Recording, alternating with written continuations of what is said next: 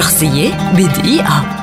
ولد الملحن المصري بليغ حمدي عام 1931 أتقن العزف على العود وهو في سن التاسعة من العمر. وفي سن الثانية عشر حاول الالتحاق بمعهد فؤاد الأول للموسيقى إلا أن سنه الصغير حال دون ذلك. تتراوح نتاجات بليغ حمدي اللحنية ما بين الشعبية الرومانسية والوطنية الحماسية. ويمكننا اعتبار الإسهام الأساسي الذي قدمه بليغ في الموسيقى هو إيصال الموسيقى والإيقاعات الشعبية المصرية بطريقة تتناسب مع أصوات المغنين الكبار أمثال أم كلثوم وعبد الحليم حافظ وشادية وغيرهم كما اشتهر بليغ بسهولة وبساطة ألحانه. ومما لحنه لأعظم فناني العرب حب إيه وسيرة الحب وألف ليلة وليلة لأم كلثوم. سواح وموعود لعبد الحليم حافظ العيون السود ووحشتوني لوردة الجزائرية. كما لحن لشادية نجاة الصغيرة ميادة الحناوي عزيزة جلال صباح وغيرهم الكثير.